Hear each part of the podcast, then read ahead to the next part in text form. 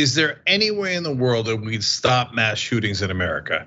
Well, honestly, I'm a little skeptical, but uh, our next guest is going to try to show me a little bit of hope here. So it's Mark Follman. He's written the book, Trigger Points Inside the Mission to Stop Mass Shootings in America. Mark, welcome to the program. Good to be here. Thanks for having me. Absolutely. So, Mark, uh, let's do it. You tell me how in the world we're going to stop these mass shootings because I don't see a way. Well, what I focus on with trigger points with the book is is um, a method of community-based violence prevention that I think is potentially a very powerful additional tool we can use to reduce uh, these recurring mass shootings that we see in the country. Obviously, we have an enormous problem with guns and gun violence, and there is a long running uh, political battle over how to regulate guns in our country. But I think many people recognize that we're in a stalemate a lot of the time with that. And um, as I was looking into this problem starting about a decade ago, I became pretty frustrated with that myself and, and was asking the question, you know, what more can we do to try to solve this? It's a complex problem in some ways. You know, what possesses someone to walk into a movie theater and shoot 60 or 70 people or to go into a school and, and kill first graders? So when I started learning about this method, behavioral threat assessment, and and the fact that a number of cases of, of plots were being stopped throughout the country, I thought that was very compelling, and and uh, there's a lot of potential there for ways that we can, I think, leverage this approach. Okay, so look, the the reason, of course, for my skepticism is because. Um, our politicians don't seem like they're ever, ever going to do anything about it. There's a massive um, culture in America of violence and celebration of guns uh, that is inexorably going to lead to massacre after massacre, and it has. And we've had the worst massacres anyone could imagine: children being children being butchered right in front of our eyes, uh, teachers being shot, Congress people being shot, and still our politicians do absolutely nothing. So, Mark, give me the hope. How in the world? Well, what you're saying is is true in large part at the federal level, namely that we've we've seen nothing from Congress in the way of legislation. But in fact, at the state and local level, over the past decade, there's been a lot of change. Um, the problem is, is, it goes in both directions. There are states that have um, implemented tighter regulations and done a better job, and then there are many states that have further loosened gun regulations. Um, so until we have a national picture that's more uh, standardized, that's not really a way forward. But again, I think this this method of of um, prevention that I focus on with the book, I think is very hopeful because you know we have a lot of myths that we tell ourselves. Uh, we just keep recycling them about mass shooters. The, the idea that they're all totally insane and that they just snap and go off the handle as if this is some impulsive act but that's not true. That's that's never true in any of these cases. When you dig into them you see that these are planned attacks. This is planned violence over days weeks months sometimes. Um, and they're also preceded by a long trail of behavioral warning signs. That's what this field focuses on. That's an opportunity to intervene. So if we kind of demystify what this problem is and sort of set aside all of the um, entrenched political arguments that we just keep repeating and try to understand this problem better, there is real hope. I mean, I've looked at a lot of cases in the course of writing this book where threat assessment teams have intervened with troubled people who are planning and plotting violence, and they've gotten in the way of that constructively and, and helped people steer them in a better direction and away from committing an attack like that. So, but a, a lot of these, especially the younger guys, appear to be loners. So how do you find a loner who's sitting there scribbling, um, you know, their dark thoughts in a corner? Uh, I mean, let alone the fact that I think it was in Michigan that happened where the teachers actually did see it, and then they reported to the the parents, and the parents who had just bought him a gun didn't care at all and let him go back into school. So there's just awful, awful right wing parents in the country uh, who uh, celebrate their kids having guns, even if their kids are unstable. But okay, put the parents aside. A lot of them are loners. So how do you find them? Well, so Cenk, that's actually another myth that we have about this problem. The the idea that these are people who just burst out of complete social isolation and aren't detectable. It's simply not true. Um, there are often people around the perpetrators of mass shootings who are are in a position to see the warning signs um, peers. There are many school shootings going back decades, even before Columbine, where uh, numerous kids had a had a good sense of something coming, and that's true of the case you just mentioned, Oxford High School last November. There were a number of kids who were worried about the perpetrator of that attack.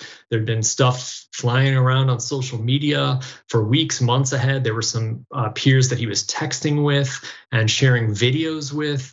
Um, so the question is more about how do we create better awareness of the warning signs and get more of a culture of see something, say something, reporting concerns. So that's how threat assessment cases mostly begin when somebody's freaked out by a kid drawing violent pictures or saying, "Hey, I'm going to bring a gun to school," or saying, "Hey, don't come to school this Friday because something big's going to go down." Um, there are many, many cases like that going back in time in in the research literature of of this work. And but, so if we if we understand that better, we have a better chance of getting in the way. The Michigan case is unique in some ways. The the situation with the parents there is quite stark. I mean, I've looked at many cases over the years, and that one is is about as grim as it gets. So you know you're up against it there because the parents aren't helpful and, and you know we don't know the full details of that case yet which will play out in court but they appeared to even enable his his dangerous trajectory but then you still have the school system and a potential team in place that could address the threat as well. But Mark, isn't that another problem? And maybe I'm uh, overhyping it, and you've studied it. But uh, if you say if Mark Follman goes in and says, "Hey, that kid's got a, a troubled history, and there's guns in the house. We need to be careful, and we should alert the authorities." This is a telltale signs, right? If their parents are right wingers, they're going to go nuts and they're going to say, How dare you? We have every right to have a gun. We're not going to let you, Gestapo, take away our most cherished possession and our precious child. He's white. I can't believe you would say this, Mark. And so, how do what do you say to that? Well, I understand the point you're making, and, and politics and, and and families can get in the way and be a real difficult obstacle in these situations. However, whether it's a school or a workplace, a company with, you know, we have many workplace mass shootings in this country too. Institutions, companies, agencies, community organizations have ability to get in the way. They may not be able to go take the gun away from the, the family, but they can say you can't be in the school. They can say we're going to try to get you help. They can try to make a case for um, you know potential involuntary mental health hold depending where you are. I mean again we get back to the issue of of variation among states and so we have a patchwork legal system for this too. But there are tools in place already that allow a school system or allow a workplace to deal with a, a, danger. It's it's not you know a given that those people can just be around and, and have access to weapons and wait and see what happens.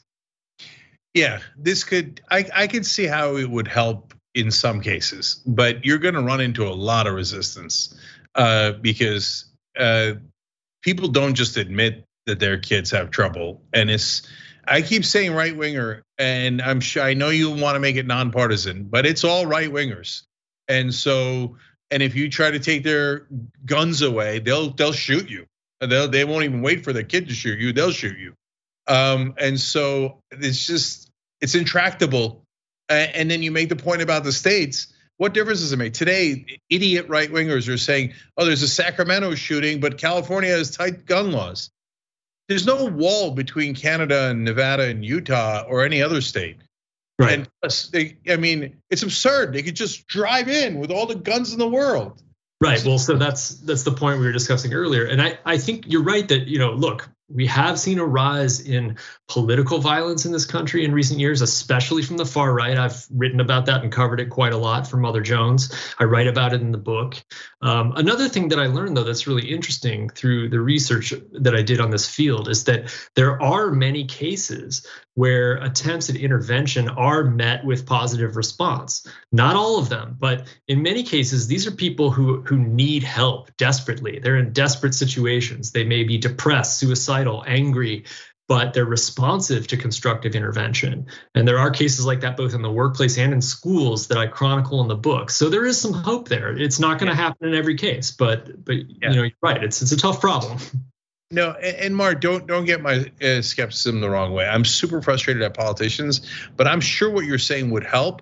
And by the way, if it helped to stop what a dozen mass shootings, you'd be saving an, an enormous amount of lives, right? Yes. And I, and I believe that it certainly can. And by the way, the FBI does a pretty good job these days of sussing out dom- domestic terrorists.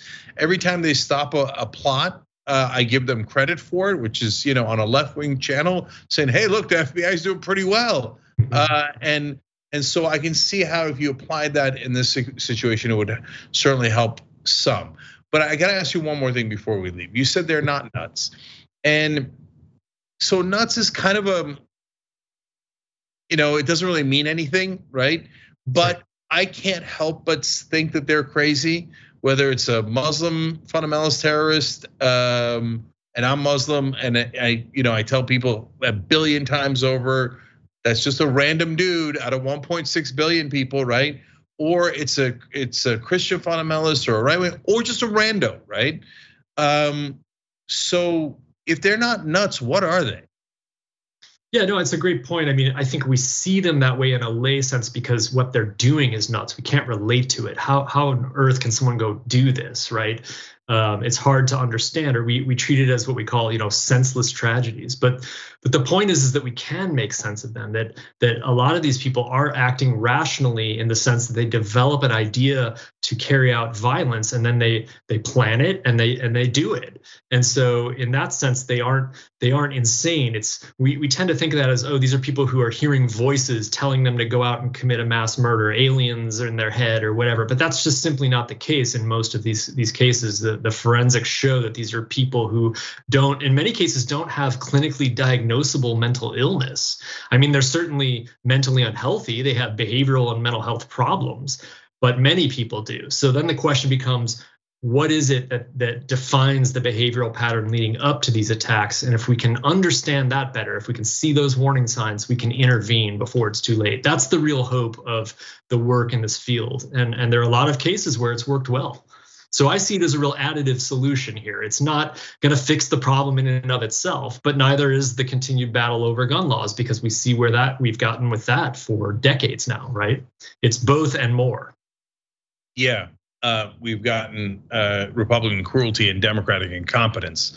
So you're right. That's not an avenue that's that's worked out very well. And and you're also right about the crazy because crazy. My definition of it is detached from reality, and they're attached enough to reality that they plan. Uh, right. and they take action in the physical world.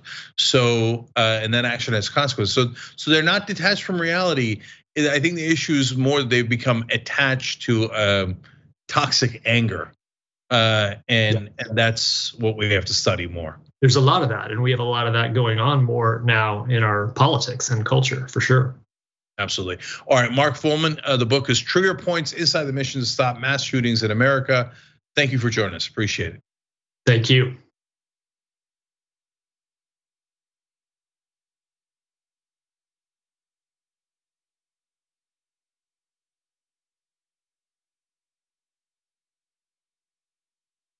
You guys want to meet a real progressive who has an excellent chance of winning? Good news, I got one for you. Doyle Canning. Uh, she's running in Oregon's fourth congressional district, uh, and we're going to explain why she has such a good chance of winning. Doyle, welcome to the show. It's great to be here with you, Cenk. Thanks for having me. Uh, no problem. So you ran against Pete DeFazio last time. Uh, he's the incumbent Democrat, uh, and that district got even more blue in the redistricting. Uh, so DeFazio had an explanation for why he's stepping down. He said, It's so blue, you don't need me to protect anymore. Uh, later, he changed his mind on that, which I'll explain to the audience. Okay, but he is stepping down. Uh, he j- just changed his mind about how blue the district was. Apparently, we're going to get to that because it's a hilarious hypocrisy. Uh, but so uh, I assume since you already ran and you've got a lot of support behind you, and you're doing a lot of grassroots fundraising, the Democratic Party rolled out the red carpet and said, Doyle, you're obviously you're, you're next in line because they do next in line, right? Uh, and they welcomed you with open arms, right? Not exactly. It will come as no surprise to viewers of the Young Turks. You know, the Democratic establishment here in Oregon, just like in many states or in, in the Congress itself, you know, is a very closed circle. And and I was in fact told to wait my turn 10, 15 years. Um, I, I should wait. But the, the reality is that our climate can't wait. The IPCC put out yet another report just today showing that it is absolutely imperative, urgent. We are absolutely out of time to transition our economy off of fossil fuels to rescue a stable climate future. That's why I'm running. That's why I'm in this fight. And it's really great to be here with you talking about how we're going to win. Waiting 10, 15 years is the most nonsensical thing I've ever heard. What happens magically in 15 years from now where you're allowed to be a candidate? And I guarantee you, they'll say, oh, good, it's too late now. So you can run if you like, but you're not going to win. Um, so they don't want you to run when you can win. Uh, look, Doyle, uh, Oregon is in a lot of ways a very blue state, and certainly in the area that you're running. And there's the image of Portlandia and all of that, right? But if we can't get progressive Democratic leadership in that state, Jesus, what hope does anybody have? So you're telling us that Oregon's Democratic Party is also against progressives, generally speaking? Well, my opponent in this race, who announced her candidacy within uh, two hours, I think it was, of uh, Congressman DeFazio announcing his retirement, you know, is has been patronized for for many many years by the fossil fuel industry, um, billionaires like Michael Bloomberg, even big tobacco. You know, that is very much how she built her political career, and and now she's running uh, for Congress here in a district that strongly favors progressives. You know, this is an area where Senator Sanders in 2016 really romped to victory, double digit margins in every county. This is an area of the country that has very strong environmental values. Medicare for all polls in Oregon across party lines at 75%. This is an area of the country where we can and must retain our seat in Congress in the progressive uh, progressive caucus and, and fight to advance Medicare for all and the Green New Deal. Uh, unfortunately, my my opponent is uh, endorsed by the centrist caucus, the New Democrats. That's why it's so urgent that the progressive movement get behind my campaign, send contributions, put in the hours on the ground, door knocking, phone banking, whatever you can do to support. This is this is a race we can and must win. Yeah, so you you have an excellent chance of winning it, and uh, and my guess though is, and I'm curious because I really don't know, and I hope I'm wrong about it.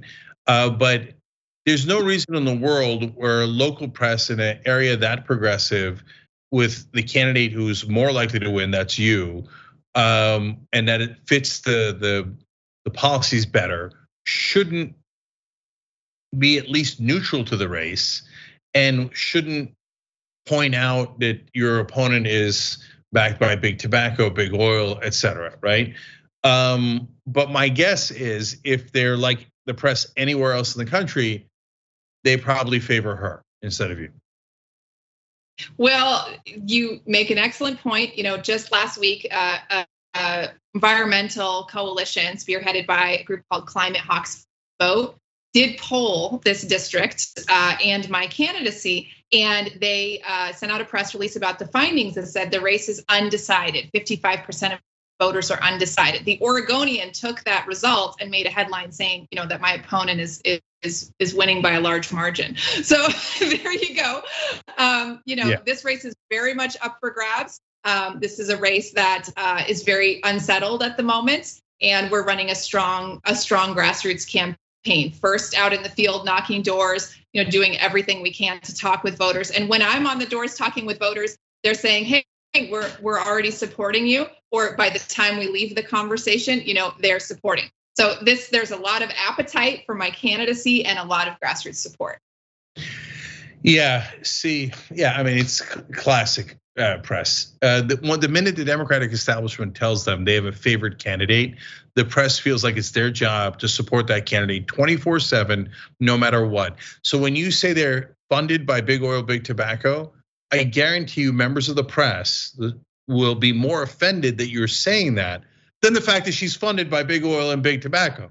They're like, oh yeah, of course. You want to kill the planet, kill people? You're awesome. That's a great. Hey, you're leading in the uh, fundraising, right? What a great candidate.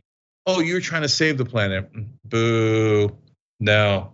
Uh, and you're being so rude by pointing out how corrupt she is.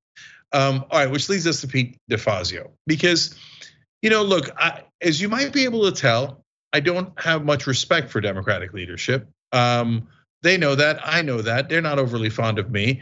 Uh, I'm not overly fond of them because uh, they're humiliating and they suck um, at their jobs. Okay, so that's my opinion. Uh, but I had in the back of my head Pete DeFazio as like, huh, I think he's kind of progressive adjacent, right? And it turns out, no, he comes out and after saying he's retiring because the district's plenty blue, he comes and endorses your opponent uh, and says, oh, well, we don't want to lose to a Republican. Wait, I thought you said it was plenty blue and that's why you were retiring. What a hilarious lie. Like it's in. By the way, in the article I read, it's in the same article. They're like DeFazio retiring because it's this, so the seat is safe. Pete DeFazio says, make sure you don't vote for the progressive because the seat is not safe. So I don't know. Is like for old school Democrats, are there any of them that were ever progressive? It, I mean, I, I, is DeFazio like a corporate goon and I didn't know it?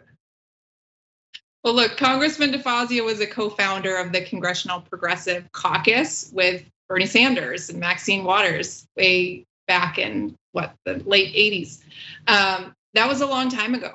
You know, the district has changed since he was elected to Congress in 1986. That's the last time we had an open primary here. It's 36 years ago when I was in kindergarten. Um, and so, you know, a lot has changed with the redistricting, but also just in the world in the last 40 years. And so, you know, I think it's a good time um, for a, a, a new representative. That's why I'm running. We need a strong champion who is connected to the constituency, who understands the challenges of raising a family in this district today, where we have one of the tightest housing markets in the country. We have the highest rate of homelessness in, in the country per capita in Eugene, Oregon. Um, and we've lived through these devastating wildfires, heat domes, climate disasters over the last few years. We can't wait for change. That's why I'm running. I'm a strong progressive, have spent 20 years as a community organizer, environmental attorney. I've worked alongside the progressive members of Congress uh, to advance our priorities there. Now I'm ready to do that on behalf of the people of Oregon's fourth district. Yeah, no, I knew there was a reason why I thought DeFazio was progressive. So because he was back in 1986, uh, and it's just so heartbreaking to see what money does to people. Um, so because I read what he uh, said about you, and it didn't have anything to do about you with you, Doyle. Uh, he's like, "Oh, progressives, they're not practical enough." What happened to you, man? Jesus Christ, what happened to you? So Doyle, I gotta ask is voting with 75% of your voters like you would with on Medicare for all is that not practical? Why is that not practical?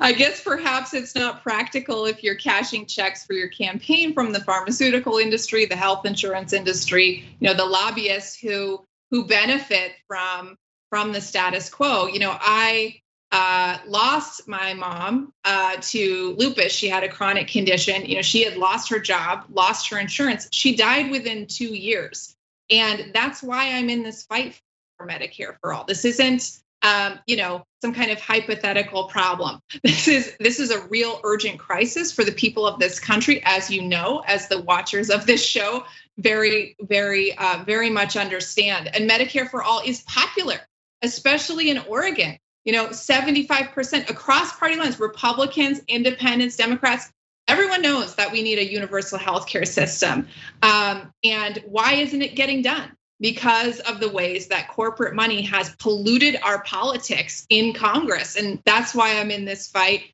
and why i am running to champion medicare for all. Apparently it created climate change within pete defazio's mind um, and uh, changed the climate in there. Anyways Uh, I, Doyle didn't say any of that stuff. I'm just angry at him uh, for uh, unfortunately the the transition that he's had. Um, all right, uh, Doyle. Uh, I'm going to guess you're not taking corporate PAC money.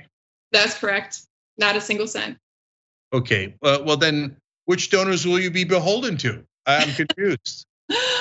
well, the people of Oregon's fourth district and and progressive activists all over the country. You know, we're very proud. We just finished our first quarter, our first uh, big fundraising deadline. We had 1,300 contributions. We're looking to double that in the next two weeks. This election is in 43 days. So this is a short fuse. This is a sprint for our movement. It's one that we can win if we are able to mount the most aggressive and uh, proactive campaign possible. As I said, we're out knocking doors, we're sending mail, we're doing all the things, uh, but we need your support. So if you're watching this, you're inspired, you want to send a climate champion to Congress in, instead of a, a fossil fuel Democrat, which you know we've all seen the ways that Senator Manchin has completely sabotaged cl- the climate agenda in Congress. You know, we cannot afford another corporate Democrat beholden to the fossil fuel industry in the United States Congress at this time with the urgency of the climate emergency. That's why I'm running. If you want to support me, canningforcongress.com. We need your support today. Yeah. Uh, in a district that blue and that concerned about the environment, it would be nuts to send a corporate Democrat taking checks from fossil fuel companies. Insane. And the, uh, the lever, the, the former uh, Daily Poster, put out a piece just today. It just went up. You know that kind of chronicles the the uh, the many years of contributions from the biggest pipeline company that was operating in Oregon. They were trying to build a frac gas pipeline across our state. You know, my opponent was cashing checks from the pipeline company while I was standing side by side with the landowners who who were going to lose their ranches to this pipeline, with the tribes and climate activists who, and fishermen who were fighting to to save the Oregon coast from this massive fossil fuel project you know, we were on different sides of that fight. We're on different different sides of this primary now, and you know, it's a clear choice. Send the environmental champion, not the one who was cash, cashing checks from from the fossil fuel company for the last uh, decade.